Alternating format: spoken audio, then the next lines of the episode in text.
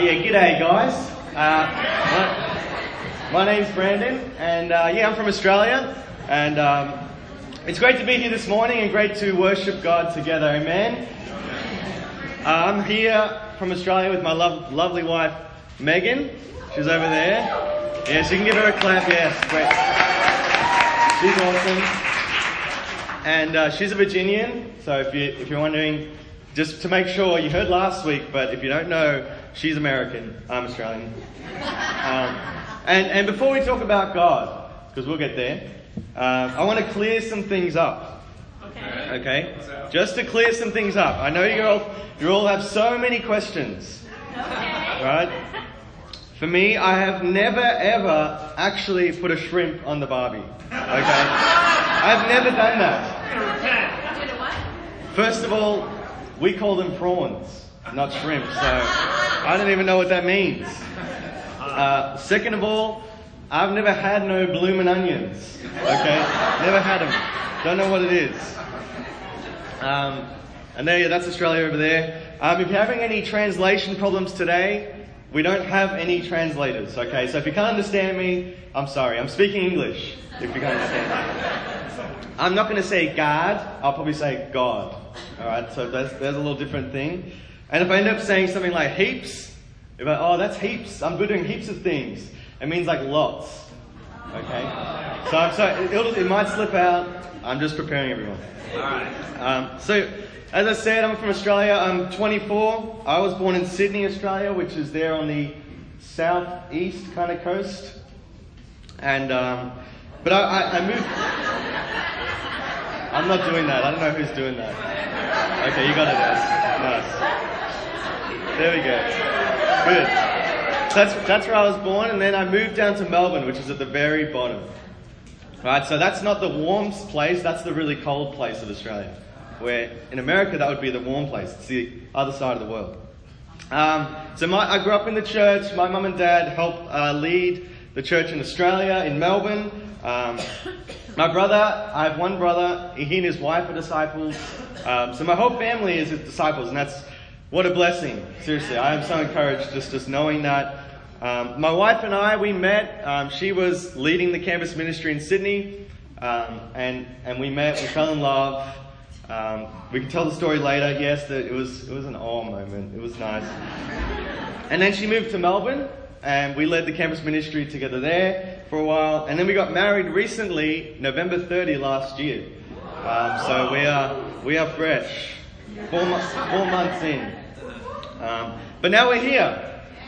And uh, we're really excited. We're really excited to be with, with you guys, be here in the United States. Uh, we, our, our vision has always been we just want to follow God. Wherever He's taking us, that's where we want to be. Because that's where amazing things are going to be happening. Uh, and so somehow we ended up here, but, but we're so excited to be here to serve and to give. Amen. Uh, and even the region that we're from in Australia, we call it the Spa region. We're so grateful for all you guys have contributed to us. Seriously, our church wouldn't be where it is today if it wasn't for the ACR and the Hampton Roads Church. That is that no word of a lie, right? Because so you guys have sent so many people out, some of your best, um, to help support us. And, and seriously, from the bottom of my heart, I'm so grateful. I mean that with all sincerity. So thank you for that. Um, and like I said, I'm really grateful to be here this morning. Uh, but let's get on to the Bible. All right, come on, Brandon. Um, so the title of the lesson today is Pressure, a stumbling block or stepping stone. And, and as we read the scriptures, I want us to be thinking about pressure is not a hindrance, but a catalyst to the gospel message spreading. Right? And turn with me to Acts chapter 6, and we'll be moving on from there. Acts chapter 6. Come on, Brandon. Come on, Brandon. Right, so if, if we look at the context of what has been happening so far before we get into this, uh, the apostles have been empowered by the Spirit at Pentecost. And, and we call this book of the Acts of the Apostles. But it's not really about the Acts of the Apostles. It's really about the acts of the Holy Spirit through the apostles. It wasn't about how hard they worked and how much they slaved themselves to do, have their quiet times and do the good things. It's about what the Spirit was able to do with people who were willing to serve. And that is what is amazing about this book. Out of all the books in the Bible, Acts references the Spirit the most. Right? So it's really the Spirit is everything. So far, the early church has endured uh, floggings, beatings, jail time, verbal abuse. Right? We, we looked at uh, they, they experienced corruption with Ananias and Sapphira. They were tempted to, to start uh, watering down the truth and giving in to corruption.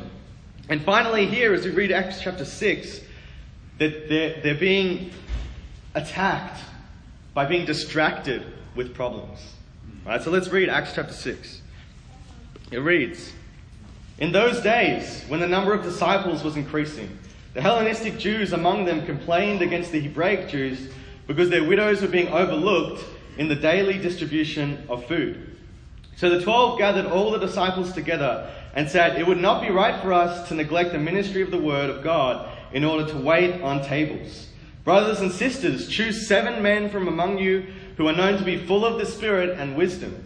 We will turn this responsibility over to them, and we'll give our attention to prayer and the ministry of the word. This proposal pleased the whole group. They chose Stephen, a man full of faith and of the Holy Spirit. Also Philip, Prochorus, Nicanor, Timon, Parmenas, and Nicholas from Antioch, a convert to Judaism. They presented these men to the apostles who prayed and laid their hands on them. So the word of God spread. The number of disciples in Jerusalem increased rapidly, and a large number of priests became obedient to the faith. Now, Stephen, a man full of God's grace and power, performed great wonders and signs among the people. Opposition arose, however, from members of the synagogue of the freedmen, as it was called, Jews of Cyrene and Alexandria, as well as the provinces of Cilicia and Asia, who began to argue with Stephen. But they could not stand up against the wisdom the Spirit gave him as he spoke. Then they secretly persuaded some men to say, We have heard Stephen speak blasphemous words against Moses and against God. So they stirred up the people and the elders and the teachers of the law. They seized Stephen and brought him before the Sanhedrin. They produced false witnesses who testified, This fellow never stopped speaking against this holy place and against the law. For we have heard him say that this Jesus of Nazareth will destroy this place and change the customs Moses handed down to us. All who were sitting in the Sanhedrin looked intently at Stephen, and they saw that his face was like the face of an angel. Awesome. Let's go to God in prayer, and we'll see what we can get out of this text. Our dear Father, Lord God, we're so grateful, Father, that we could be here today. Father, that we have an incredible Father who cares about us, who loves us. Father, that, that we are not enslaved by our sin anymore because of the love that you demonstrated through your Son. I pray, Father, today as, as we read the scriptures, as we reflect on the early church, Father, move our hearts, all of us. Help us make decisions in our lives. Help us be empowered by the very Spirit that you gave these men to change the world. God, we love you. We thank you for your word. In Jesus' name I pray. Amen. Um, so here, right, there's conflict. There's conflict happening within the church. You have the Greek Jews versus the Hebraic Jews, right? If it says Hellenistic, it just means Greek. Uh, and it has to do with widows, right? What a sensitive topic, right? I, I feel like everyone always has a soft spot for a widow. And, and, to know here that, hey, the widows from my people are being overlooked, let's do, I, some, we need to change this. Right? People can get passionate about things that they care for. And there has always been conflict between these two groups. Right? The Hellenistic Jews and the Hebraic Jews, there's always been conflict. And so my points today, right? You don't have to write them down, they'll be, they'll be coming soon, but the three points that I want to talk about today is the first point, there's going to be needs. The second point, those needs or pressure points to service. And the third point is that pressure points to the gospel spreading. All right, so the first point, there's going to be needs to meet. Here in verse 1, the church is expanding, is what it's telling us. The number of disciples is increasing. And so as it's increasing, what starts to happen? Problems. Right? People start, there's conflict between people. And the people who were there from Pentecost, the influx of Jews that came into Jerusalem, they're still there. They're, and they still have to meet all these needs. And the church begins to have some conflicts from within. There's hurt feelings. And it probably wasn't even intentional. You know, it's not that the, the, the Hebrew Jews are going, no, we don't want to actually give to these. It probably just was what they're used to doing. Right? Maybe the Hebrew Jews were used to looking after their own. But now, okay, they have to learn to deal with others. Um, and it's such a big issue. They don't just call in a couple of guys. They call in the 12 apostles.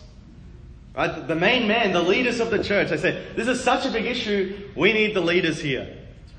Um, so this, obviously, for them, this was, this was a big conflict. And, and you might be thinking, okay, this is the early church, and, and they were doing amazing things. How come there's conflict? Shouldn't God's church be harmonious? We're, it's meant to be a really great example, but here there's conflict in the church. But as we see, and we all kind of know, is the more people, the more problems that will start to occur. Right? We are all sinful people. And in this room is not a bunch of amazing people, but really, in reality, a bunch of sinners. And a bunch of sinners around a bunch of sinners creates conflict. And that's what was happening here in the early church, right? For, for me, I get angry. I get jealous. We get unhappy with life. We, don't, we aren't content sometimes. We aren't conditionally loving or caring, so there's needs and there's conflict. It, kind of reminds me of like every TV show. I don't know if you ever thought about this, but it's always like everything's great and then a new character comes in. And that new character, oh boy, he's, he's bad. Uh, I was watching The Walking Dead. I don't know if anyone here watches that. But this guy came on the scene, Negan. And you're like, oh man, I haven't been watching season 8, so don't spoil it for me. But, well, he came on the scene and boom, it was, it was on. Um, it, I was also, look, I don't know, for some reason I got on this tangent and I started looking up like, what's the shows with the most amount of episodes? Right? Like, how many episodes are in like one of the, the longest running shows? Uh, I found this one in Australia called Neighbours. And it's literally about this street and their neighbours. And it's been running since 1985. And there is 7,815 episodes. I'm like, what are you guys talking about? Like, what, what new thing did you invent? But it's always, oh, someone's ex boyfriend, and they come on the scene, and there's conflict. That's what it's all about. I don't know if anyone here has heard of The Bold and the Beautiful. Right? That's had 7,777 episodes. That thing has been going on for ages. And my nana, which is my grandma, still watches it to this day. So she's one of those committed people. But to, to put that in context, you know, The Simpsons, right? You think, man, that has tons of episodes. It only has 632. So these things have heaps. But the, the whole point of these things is sorry, there's the heaps, lots. Yeah. Sorry. Adding new people creates new drama. And that's what we see in the church here. Uh, more and more people, more and more problems. Uh, and so even today in the church, right, we're still, there's still going to be needs. There's going to be conflict.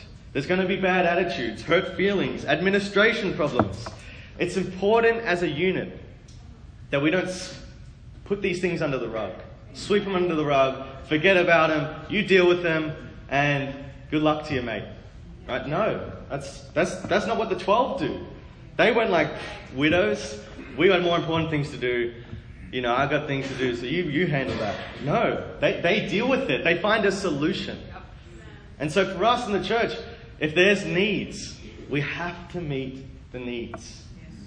And that's what the early church does. They know God's church isn't going to be perfect, but we're going to strive to do our best to make this not necessarily a museum of amazing people, but a hospital for the broken. And that's where we want to be. And in the church, we have discipling, we have deacons, we have elders to help with those things, uh, which, is, which is amazing. And use those resources if you can. Talk to your discipling partner if you have a need, because that's really important.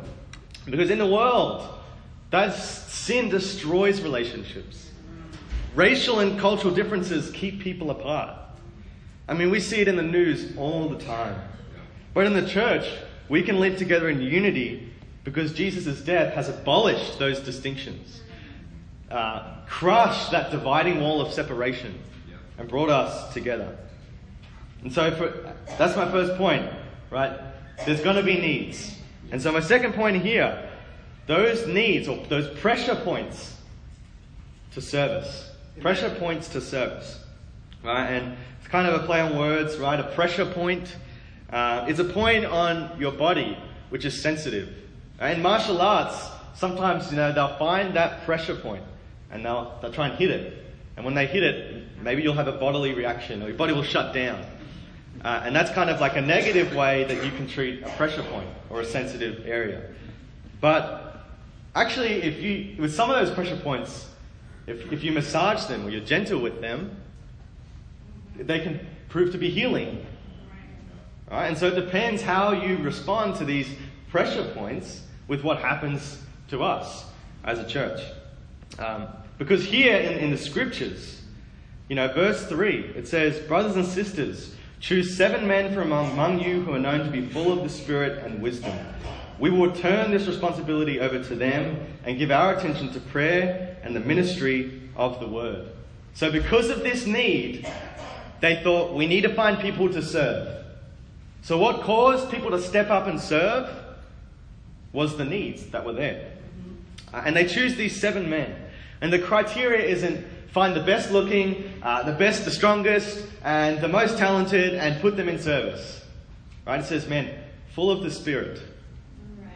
When we choose people to serve, we choose the godly person first. The spiritual person is going to handle these problems in a spiritual way. And they're also wise, it says there. They have wisdom, which means they have talents. But first, right? Man, spiritual. Not just someone talented. And they're given responsibility. And that Greek word there for responsibility literally means a need. Right? It just it doesn't really say responsibility. It just says it, they handed this need over to these guys. So they are entrusted with taking care of a need. And they, they put it on their plate and say, look, you, the apostles say, you guys take care of it. We're going to do this. We're entrusting you with this. Serve. Give your heart fix the problem, and amen, God's kingdom will be glorified. And I just think about today. Imagine if we all had the same spirit. Imagine if everyone in this room, whenever you saw a need, you were the one to step up and meet it. Amen. You were the one to say, look, I want to be there to meet that need. Because so often we say, look, can someone else do it? I'm busy. I see the need, but you know what? I don't know. I don't know if I can do it. I'm not good enough. I'm not talented enough. I'm not spiritual enough. And we have all these reasons why we can't stand up and meet that need. Rather, those needs that you see are meant to uh, like push you to serve, push you to meet it. Um, and I'm so grateful, right? I mean, if you look at this church, right, we've only been here a month, but we see, you know, there's people up here every week singing. I'm so grateful for the song ministry. So grateful for the way that they serve. I mean, behind the scenes, they meet, they practice. Amen. So grateful.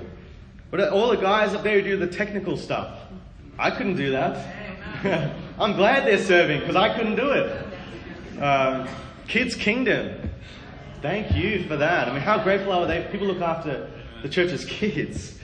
Uh, people who hand out the anchor every week and give us updates. Grateful for their service. The people who do the welcomes, the communions, the testimonies. Thank you for your service. And the reason they're serving? Because there's a need. Look at your own life. Are you someone, when you see those needs, you step up and you meet it? Because you realize, man, the Spirit is prompting you. If you see the need, that means you're the one who's meant to meet it, not someone else. I was reading um, this book called Spiritual Leadership by J. Oswald Sanders. And he says, Why is our need for leaders so great and candidates for leadership so few? Every generation faces the stringent demands of spiritual leadership, and most unfortunately turn away but God welcomes the few who come forward to serve. And these leaders he's talking about, and this is a direct quote, are people who are focused on the service he and she can render to, God and other people.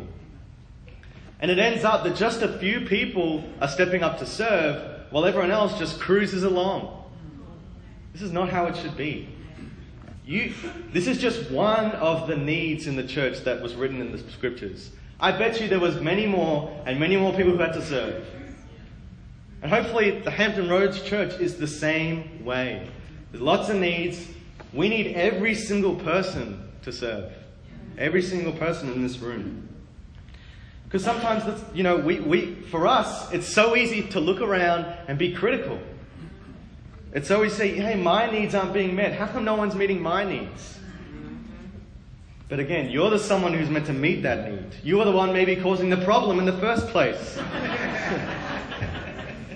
and this becomes a stumbling block for your faith, a stumbling block for the Spirit to work in your life. I mean, literally, you end up blocking the Spirit. I mean, what a tragedy if that's the case. You know, and even, maybe you're visiting today and, and, and you're searching for a church.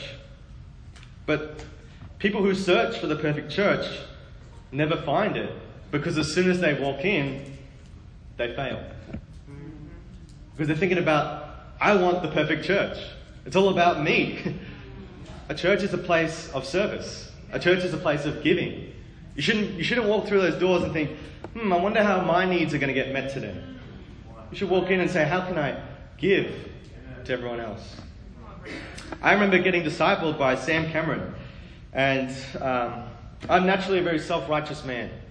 Uh, I grew up in the church. I feel like I know, I know what's right. I know what I'm doing, and, all these kind of silly things.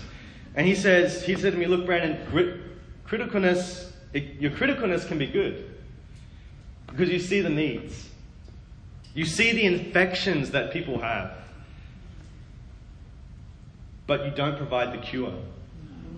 And when he said that, I was like, cut to the heart. It's like, man, I'm the guy who, who sees things but doesn't do anything about it. Would the same thing be said about you? Uh, because in verse 7, when these people step up to serve, it says that the word of God spread. The number of disciples in Jerusalem increased rapidly, and a large number of priests became obedient to the faith. How cool is that, right? Even the priests, the people they're trying to, who are, who are persecuting them, start to become disciples after this. Awesome. Wow. But where does it start? Serving. And we need to meet those needs as a church, and we will see things grow. Which leads into my last point that pressure points to the gospel spreading. Because some might be thinking, right, when you read verse 4, it says that the, that the apostles say that, that we will give our attention to prayer and the ministry of the word. So it's easy for us to think, well, look, the apostles would do the outreach and everyone else would do the serving. That's what it's, that's what it's kind of saying. Like, we're going to do this, you do that. But you see down there in verse, from verse 8 to 15, you read of this man, Stephen, and the beginning of his persecution. And he is one of those seven men who was chose, chosen to serve, along with another, another man there named Philip, who meets an Ethiopian on the road in Acts chapter 8. Yeah. And, and in verse 8, Stephen starts doing great wonders and miracles. So his service wasn't just, wow, let me just help out with the widows. It turns into, look, this guy starts somehow doing miracles, probably through the laying on of the hands of the apostles done there in verse um, 6. And that's amazing.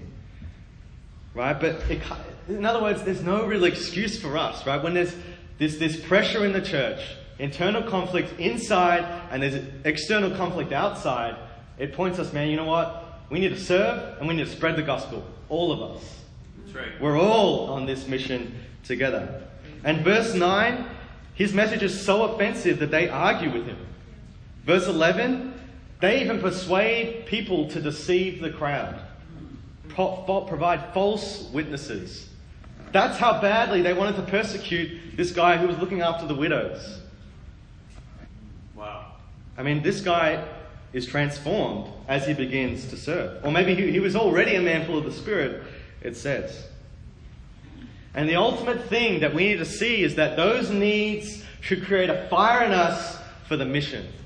Ultimately, the ultimate goal of us meeting needs, the ultimate goal of the gospel, wow, we need to spread this to the rest of the world. We are all in the ministry.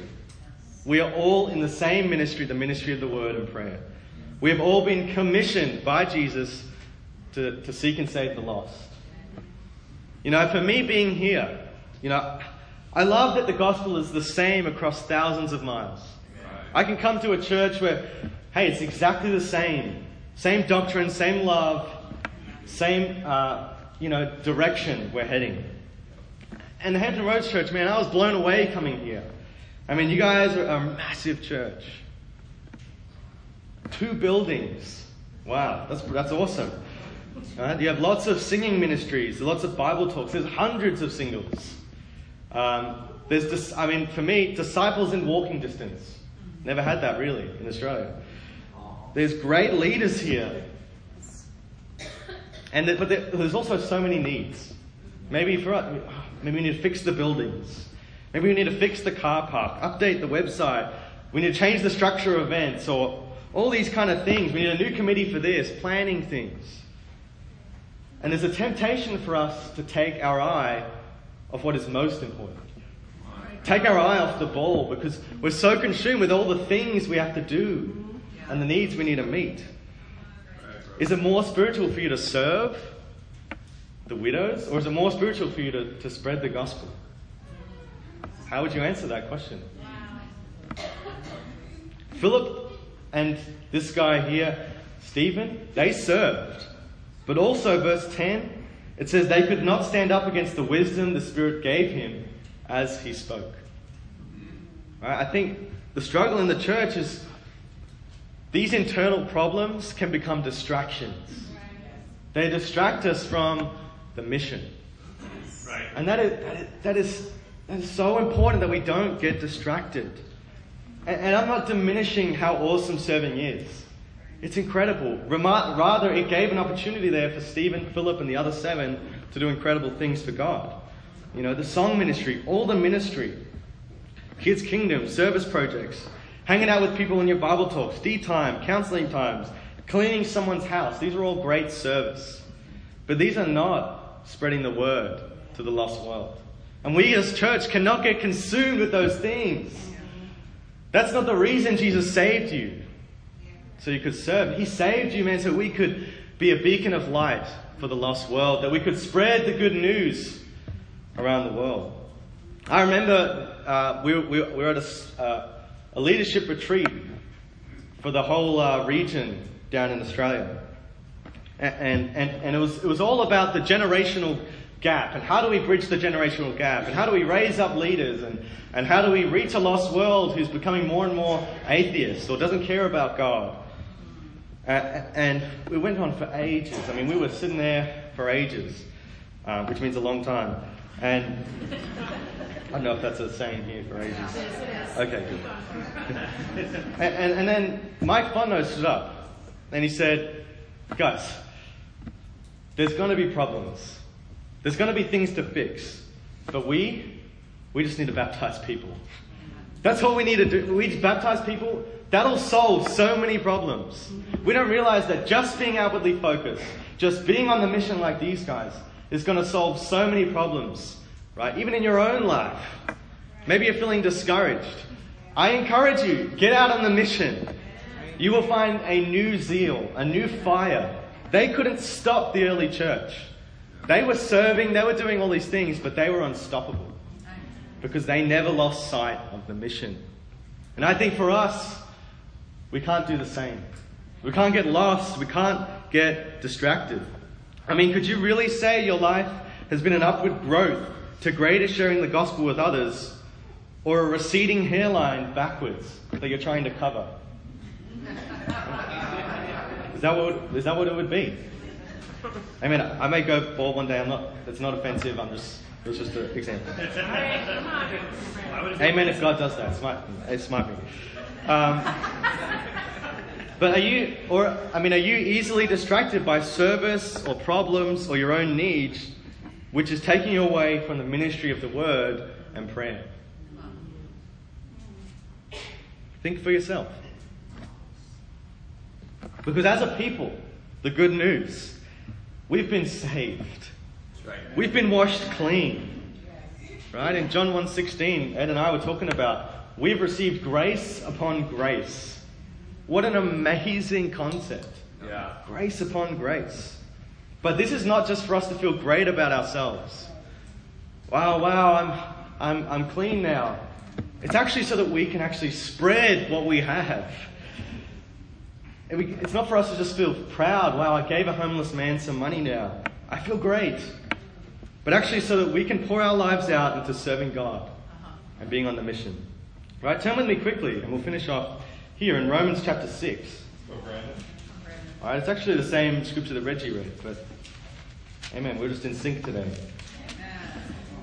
I don't know if you noticed, but it was all single people's doing the, the speaking. Uh, amen. Yeah, get excited. That was awesome. That was we, we planned that. It was a single service. So, amen. Romans six verse seventeen. It reads, "But thanks be to God." Though you used to be slaves to sin, you have come to obey from your heart the pattern of teaching that has now claimed your allegiance. You have been set free from sin and have become slaves to righteousness. I'm using an example from everyday life because of your human limitations. Just as you used to offer yourselves as slaves to impurity, impurity and to ever increasing wickedness, so now offer yourselves as slaves to righteousness, leading to holiness. When you were slaves to sin, you were free from the control of righteousness. What benefit did you reap at that time from the things you are now ashamed of? Those things result in death. But now that you have been set free from sin and have become slaves of God, the benefit you reap leads to holiness, and the result is eternal life. The reason we serve, the reason that, that we do these things, we offer ourselves up to serve because we are no longer ser- servants to our selfishness. We're no longer about, hey, what can I get? Look at, I need everything for me. Hey, how, how can I be a slave to righteousness, which leads to holiness? I mean, how, the more you serve, God makes you holy. Not through your own actions, but through His sanctification. Amen. I mean, think about God. He, he, he gives us eternal life. What a great gift. What an inspiration. What a motivation for us to serve and to spread the gospel. And that's incredible. And what a privilege it is. And I love there, you know, I mean, flicking back there to, in Acts chapter 6, verse 15, it ends there and it says, Stephen's face was like the face of an angel. What a great, what an amazing scene. At the end, they're persecuting him. He's, he's serving, he's spreading the gospel, he's full of the Spirit. And at the end, his face is like the face of an angel. And it's a slap in the face for the religious Jews that were there. Right? As Moses came down from the law, his face was radiant as he spent that time with God on the mountain. Likewise, when, when Stephen, he's not, he is actually, they, they accuse him of going against the law. But Jesus makes his face shine like an angel to show them, look, this is the message. This is what you're actually meant to be following, Jews. This is why he's radiant, because this is truly from God. Likewise, our faces will be radiating as we preach the most loving gospel to a world that believes tolerance is the answer. And tolerance is not loving, tolerance is selfish, protecting self. Loving, man, that's giving everything to others. We can turn to our, our Lord Jesus. He was the suffering servant. That's what he's called. He was God in the flesh. He served the poor, the poor. He met the needs of the needy. He was the greatest servant, but not at the expense of preaching the good news. He didn't get distracted from the mission. We have a, ta- a champion who has gone before us, who demonstrates what our lives should be like. We all have a mission this morning. This world needs saving. Look out into the world. It's grabbing onto relationships, to drugs, to porn, to money. The world is searching for Jesus. Are you going to be the one to step up and meet that need, inspired by grace? Or will we cower and be distracted by our servitude? Hmm.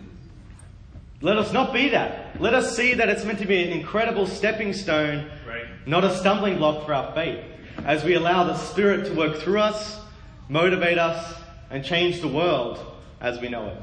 Amen. To God be the glory.